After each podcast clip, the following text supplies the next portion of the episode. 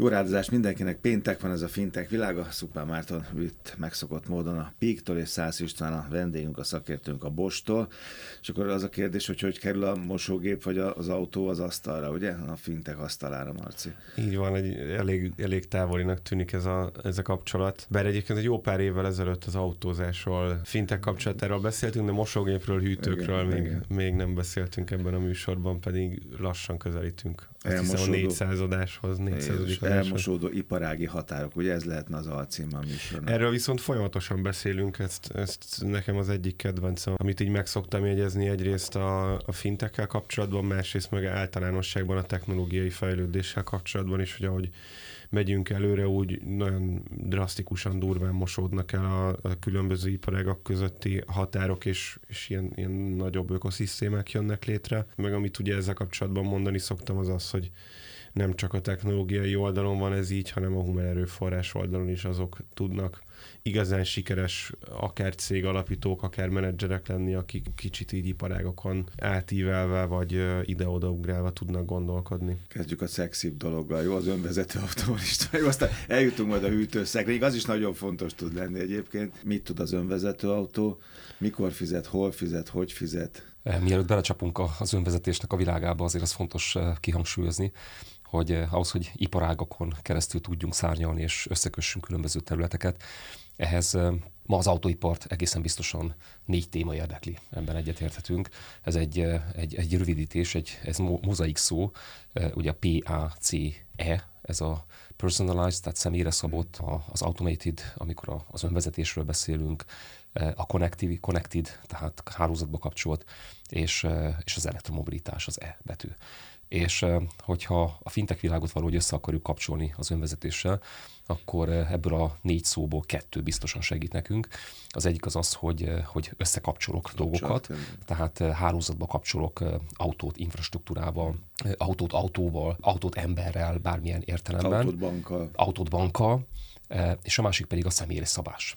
Ugye itt a személyre szabás esetében, hogyha adatokat gyűjt az autó, vagy bárki, és tudja a szokásaimat, milyen útvonalon szoktam autózni, hol szoktam parkolni, hol szoktam bevásárolni, hol szoktam megrendelni egyébként a kedvenc pizzámat, és lehet még sorolni ezeket a személyes szokásokat, akkor ez lehetőséget ad arra, hogy a múltban egyébként kvázi két független iparágat, amely az autóipar volt, és mondjuk a, a fintek, csak a múltban nem így hívtuk, hogy fintek, ezt ma összekapcsoljuk.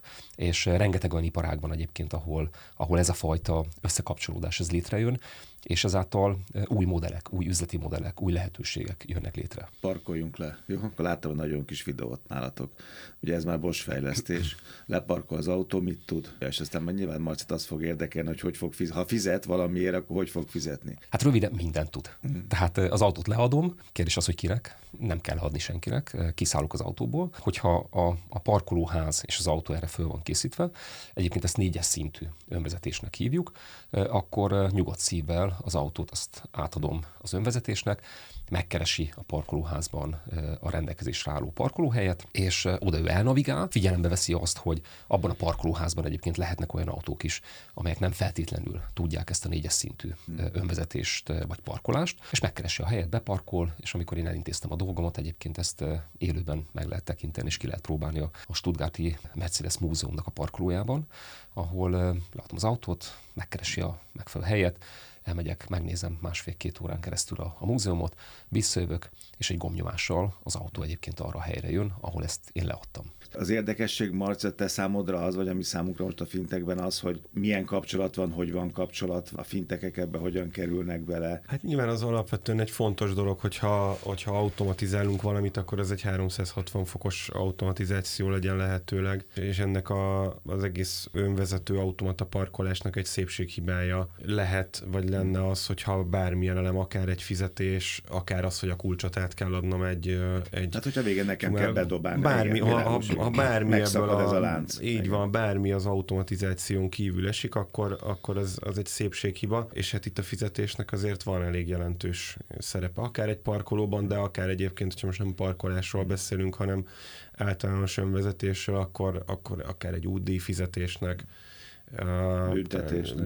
Büntetés más kategória, meg az egészen más témát nyit ki egyébként, hogyha az autó magát vezeti, akkor kit büntetnek meg. Erre egyébként viszonylag egyszerű a válasz, attól függ, hogy az önvezetésnek milyen szintjein vagyunk. Mert ott az egyértelműen definiálja, hogy kinek van a felelősség. előbb mondtad ezt a négyes szintet, ugye? Ez, a, ez most a legtöbb? Ez, a, ez Ötös az, szint. Ez az, az, az, az, Csak röviden menjünk végig, nagyon Jó. röviden. Tehát a nulladik szint, amikor ma ülünk az autóba és mi vezetjük. Az első szint az, amikor információval lát el minket.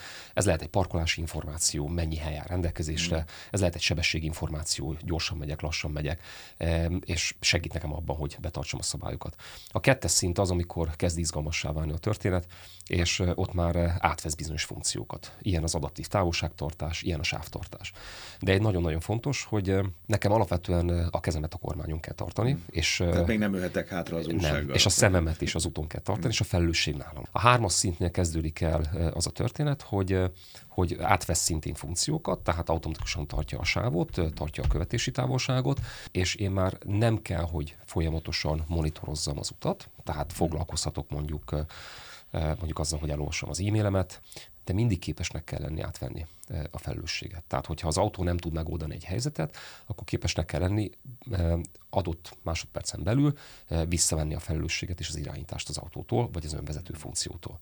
A négyes az, amikor már, már nem kell ott lenni. Tehát nem kell a szememnek ott lenni, és nem kell feltétlenül gondolatban ott lenni, hogy mi történik az úton. Az autó meg tudja oldani a helyzeteket. Ez azt jelenti, hogy ez lehet egy parkolási szituáció, egy parkolóházban, ez lehet egyébként egy autópályán is, amikor, amikor felfedezi azt, hogy a kamera és a radar és a lidar információk alapján ő nem tudja megoldani azt a vezetési szituációt. Ő dönt arról, hogy mi történjen, például a leállósávba megáll az autó. Tehát ez nagyon-nagyon fontos, hogy ezek, ezek olyan funkciók, ahol már az ember embernek nincs feltétlenül felelőssége, de korlátozott körülmények között. Autópálya, parkolóház nem akarom elviccelni, de a hármas szinten nem ihatok meg két viszkit, a négyesnél, mert talán nem. Hát a négyesnél azt mondom, hogy az ötösnél lehet meginni két viszkit, ott már nem lesz kormány, ja, kormány sem, és, és nem lesznek a, a mai autóban található klasszikus beavatkozó szervek, de valójában már a négyes, szokták kérdezni nagyon gyakran egyébként riportokban, hogy akkor mikor jön az önvezetés, és erre szoktam azt mondani, hogy négyes szintig már itt van és átélhetjük. Ötös még nem annyira, vannak nyilván tesztfázisok, de ugye ezt technológiailag látjuk, hogy, hogy ez egy megoldható probléma, megvannak a szenzorok, megvannak azok a, azok a, a technológiai komponensek, és lásd egyébként a mesterséges intelligencia. És néha már az 5G is megvan hozzá, meg a 6G. Igen, akár, igen, igen. Ez már csak van egy párhuzam azért 4G, 5G. Igen. Tehát azok a, azok a technológiai szint. komponensek, ami ahhoz kell, hogy ma is, vagy a jövőben megoldjunk ilyen vezetési szituációkat, négyes szintű, ötös szintű önvezetés, azok ma itt vannak. Ezek megoldhatók technológiailag. Hír ugye úgy szólt, hogy a Bosch legújabb önvezető technológia képes a teljesen automatikus parkolásra, beleértve a fizetést is. Szóval akkor... A Marci ezt kiegészíti majd, én úgy Igen. látom, hogy a fizetés az egy egyszerűbb történet Igen. ebben, hiszen hamarabb kell technológiailag, vagy nehezebb technológiailag megoldanom azt, hogy, hogy az autó az navigáljon magától, és ha jön egy gyalogos, akkor nem menjen neki, hogyha jön egy másik autó, nem menjen neki. Még egyszer abból indulunk ki, hogy ebben a parkolóházban úgymond manuális autók is vannak, és ez egy nehezebb feladat. Én azt gondolom, hogy ma az autókban egy egyszerű példát mondjak, hogy a hallgatók, akik nem szakértők hmm. is megértsék, vannak szimkártyák. Ezek, ezek kommunikálnak egyébként, központtal kommunikálnak. Ha baleset történik, akkor fölhívják automatikusan a, a, a megfelelő mentőegységet, bejelentik azt, hogy milyen súlyos volt a baleset, ezt ugye az autóban lévő szenzorok, gyorsulás szenzorok, ezek mérik. Tehát, hogy ma ott van az a technológia, és innen egy lépést tenni, és azt mondani, hogy ez a SIM-kártya nem biztos, hogy, nem biztos, hogy így oldják meg, de hogy képes legyek fizetni automatikusan, és amikor a kiáratot elhagytam, és ezt pontosan tudom a parkolóházban, hogy mikor hagyom el, akkor abban a pillanatban, anélkül, hogy én bármit csinálnék, egy valamilyen digitális kapcsolaton keresztül egy előre feltöltött kreditből levonják a parkolódíjamot, vagy egy beállított hitelkártyából levonják azt a parkolódíjat. Én azt gondolom, hogy ez technológiailag már adott, sőt, ez már jó pár évvel ezelőtt adott volt, úgyhogy ezt csak meg kell oldani. Ez az abszolút így van, annyi a, a, a pici különbség a klasszikus fizetés és a, az ilyen típusú fizetések között, hogy itt egy eseményvezérelt automatikus tranzakció történik. Tehát nem egy humán entitás az, aki azt mondja, hogy oda megyek most az automatához és kifizetem, Meg vagy küldök egy stúdióba és elindítod a parkolást, vagy máson elindítja a parkolást, és aztán nem felejtél majd lekapcsolni. Így van, hanem itt, itt, itt automatikusan elindul az autó, így, helyet változtat. Így van, tehát egyébként a fizetésnek a technológiája az pont ugyanaz történik egy átutalás vagy egy kártyás vásárlás, vagy valami más típusú tranzakció, vagy terhelés. Valószínűleg egyébként ezek úgy kerülnek megoldásra, hogy egy előre feltöltött ilyen prepaid logikájú egyenlegből, de egyébként az sem elképzelhetetlen, hogy, a, hogy a, az ügyfél, az autónak a tulajdonosa a saját bankszámláját, bankkártyáját beállítja egy ilyen fizetésnél egyszer, és akkor onnantól kezdve bármikor, amikor ilyen parkolóházban jár, vagy majd később ilyen ilyen, ilyen szituációba kerül, akkor az Felhatalmazást kap az autó, pont, hogy egy táskártyám lenne, mint a gyerekem lenne, csak ő kapja meg. Csak ez egy robot, így van. Olyan, kicsit, mint egy, mint egy ilyen csoportos beszedés, csak az, az mindig havonta történik, és tudom, hogy, hogy mikor fog bekövetkezni, és miért. Itt meg gyakorlatilag felhatalmazást adok arra, hogy bármikor, amikor ilyen szituációba kerülök, akkor terheljék azt a számlát vagy kártyát, amit megadtam ehhez Egyre a folyamathoz. azért, mert ezt az ember a feleségének ad ugye ilyen feltalmazást, aztán később a gyerekének, aztán az autójának, aztán és autójának. Esetleg a hűtőszekrénynek, hogy most már menjünk át a hűtőkre, mert azt ígértük a hallgatók. Mielőtt átmenjünk a hűtőkre, azért hagy, hagy tegyem komplexé ezt a világot, amit most megpróbáltunk itt az elmúlt percekben leírni. Na akkor lesz izgalmas ez a történet, amikor egy hármas szintű önvezetéssel automatikusan elmegy az autó.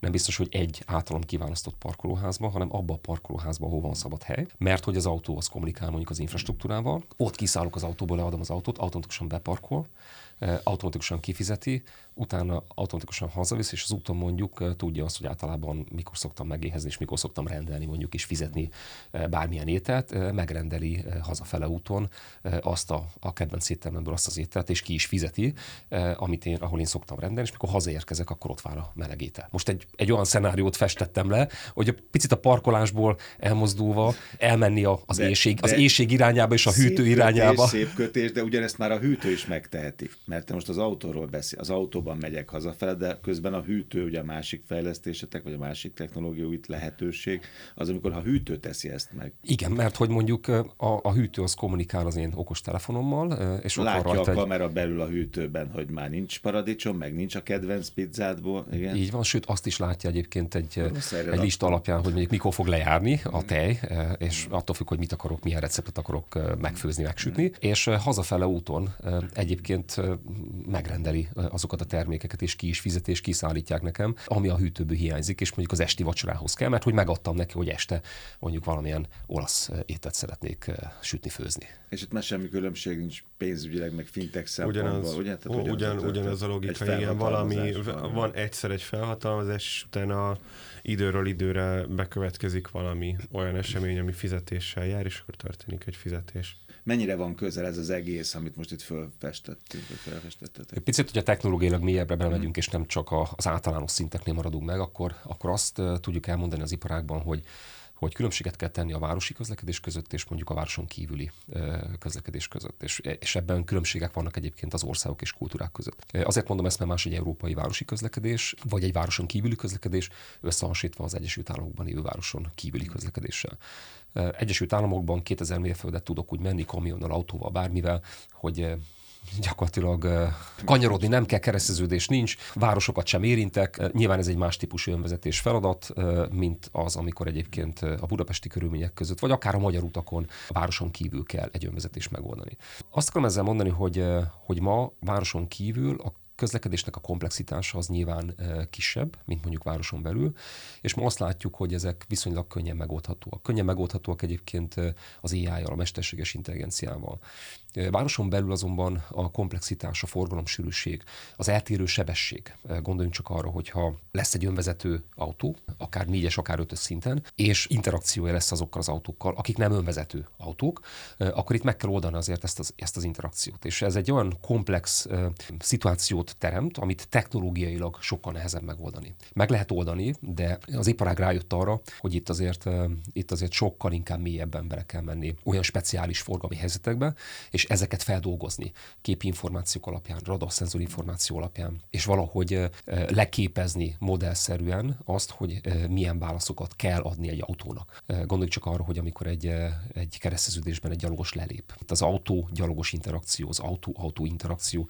Tehát nagyon sok olyan terület van, ami ma nagyon-nagyon komplexnek tűnik. Ezen ma dolgozik az iparág, de én évet most nem mernék mondani, hogy ez mikor jön, mert hogy ezek fokozatok, és nem egyszerre hirtelen egyik pillanatról a másikra itt van, és ma még nincs, és holnap itt lesz, hanem ezek fokozatok, mint ahogy egyébként az elmúlt években a különböző szintű önvezetés fokozatosan jelent meg, és lopózott be az életünkbe. Itt, hogyha a felelősség kérdésére egy picit vissza megyünk, mert ezt nem zártuk, hogy akkor azt mondod, vagy jól értettem, hogy az 1-es, 2-es, 3-as szinten, hogyha biztosítást kötök, akkor én vagyok a felelős, négyes szinten meg már nyilván nem tudok én felelős lenni, hiszen hogyha a parkolóházba kiszállok a kocsiból, az autó esetleg okoz egy balesetet, ott sem voltam, ott van egy technológiai felelősségvállalás a, a gyártó irányából, kell, hogy legyen? Abszolút, abszolút ez így van. Itt mindig ilyen science fiction. Akkor lehet viszkizni, mert ott gyakorlatilag utas vagyok az autóban. Igen. Nem, tehát hogy ott, ott, ott tulajdonképpen átminősülök, ott hogyha öten ülünk a kocsiba, akkor nem egy sofőr, négy utas, hanem öt utas van. Így van. Mindig azért érdekes ez a kérdés, mert abból indulunk ki, hogy az ember az tökéletesen vezet, nem hibázik, és mindig azt a kérdést teszik fel az emberek, hogy de mi történik akkor, hogyha a technológia az hibázik. Ezt én meg szoktam fordítani. Abból kell kiindulnunk, hogy a technológia az nem szokott hibázni. Az ember viszont tudjuk, hogy gyakran hibázik.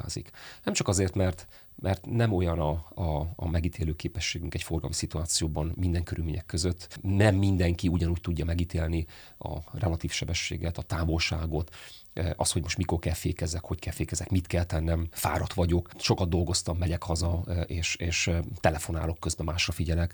Tehát rengeteg olyan körülmény van, ami az egyébként sem tökéletes megítélésünket még rontja. Na most ehhez képest egy gép, egy, most hagyj hívjam így, hogy gép, tehát a, a videókamera, a radarszenzor, az mindig ugyanazt a feladatot el tudja végezni, és az tökéletesen. Tehát egy videókamera nem fárad ezer kilométer vezetés után, meg tízezer után sem. Tehát amikor a radarszenzor megítéli azt, hogy mennyi két autó között a távolság és a relatív sebesség, azt mindig nagyon-nagyon pontosan meg tudja mondani. És hogyha ezt én tudom, és most egy picit, ha elkalandozunk abba az irányba, hogy hát mi kell ahhoz, hogy helyesen beavatkozzak egy ráfutásos balesetnél, ahhoz az, hogy én tudjam, hogy mennyi az én sebességem, mennyi az előttem haladó autónak a sebessége, mennyi a távolság, és ebből pontosan ki lehet számolni az autó tömegét és egyéb paraméterét ismerve, hogy mikor kell fékezek. Ezt meg tudom mondani százszerzékos pontossággal minden körülmények között, főleg, hogyha ismerem a, mondjuk az útviszonyokat. Mert nem mindegy, hogy télen kell fékezzek, vagy pedig nyáron mondjuk ideális körülmények között. Tehát még egyszer azt a kérdést kell feltegyük, hogy hogyan tudjuk az embert helyettesíteni, vagy tehermentesíteni. Ugye itt a helyettesítés esetében egyfajta safety funkcióról beszélünk, a tehermentesítésnél pedig egyfajta komfort funkcióról beszélünk. És hogyha ezt kellően eh, alaposan megtervezzük mérnökileg, hogy egy parkolóházban hogyan kell egy ilyen autónak működni, akkor az nem fog tévedni, az meg fog állni, ha elélépnek, az meg fog állni, hogy elé jön egy másik autó, amit manuálisan vezetnek, tehát ott nem lesz hiba, ott nem lesz tévedés. Arra pedig nem érdemes, vagy arról nem érdemes filozofálni, hogy de mi van, ha a kamera meghibásodik. Ezek olyan redundáns rendszerek, amelyek ezekben az autókban vannak, elektronika szempontjából, a szenzorika szempontjából, tehát több videókamera, több radarszenzor, több szenzor technológiát használunk, ezt úgy hívjuk szaknyelven, hogy szenzorfúzió. Ezek föl vannak arra készítve, hogy ha egy kiesik, egy hmm. meghibásodik, akkor vagy azt mondja az autó, hogy fölteszem a kezem, én most nem tudok dönteni, és ahogy mondtam, négyes szintnél meghozza a döntést, hogy mit kell csinálni, tehát leáll, és szól nekem, hogy akkor most nem tudok tovább menni, jó? Vagy pedig meghozza a helyes döntést. Na jó, a hűtő azért egyszerűbb.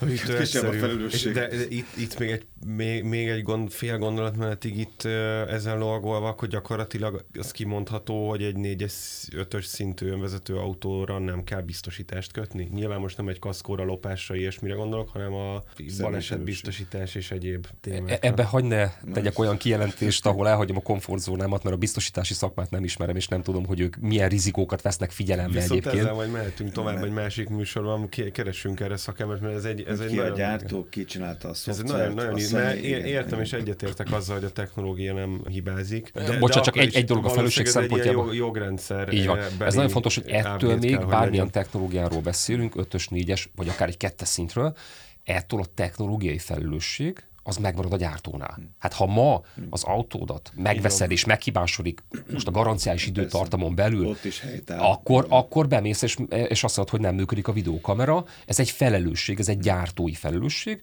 és a gyártói felelősség következtében ezt a kamerát ki fogják cserélni. Tehát a felelősség nem szűnik meg az ötös szintnél, de az a felelősség, amit te kérdezel, arról nem tudok nyilatkozni, mert a biztosítóknak az álláspontját Jó, nem ismerem, de minden esetre a technológiai felelősség mindenképpen megmarad a gyártócégeknél. Ezen a vonalon tovább megyünk majd egyszer. Köszönöm szépen. Szupán Márton, Pixász István, Bosch, autózás és a pénzügyi piac kapcsolata itt a fintech világában. Az érdekességek, az információk a fintech.hu-n.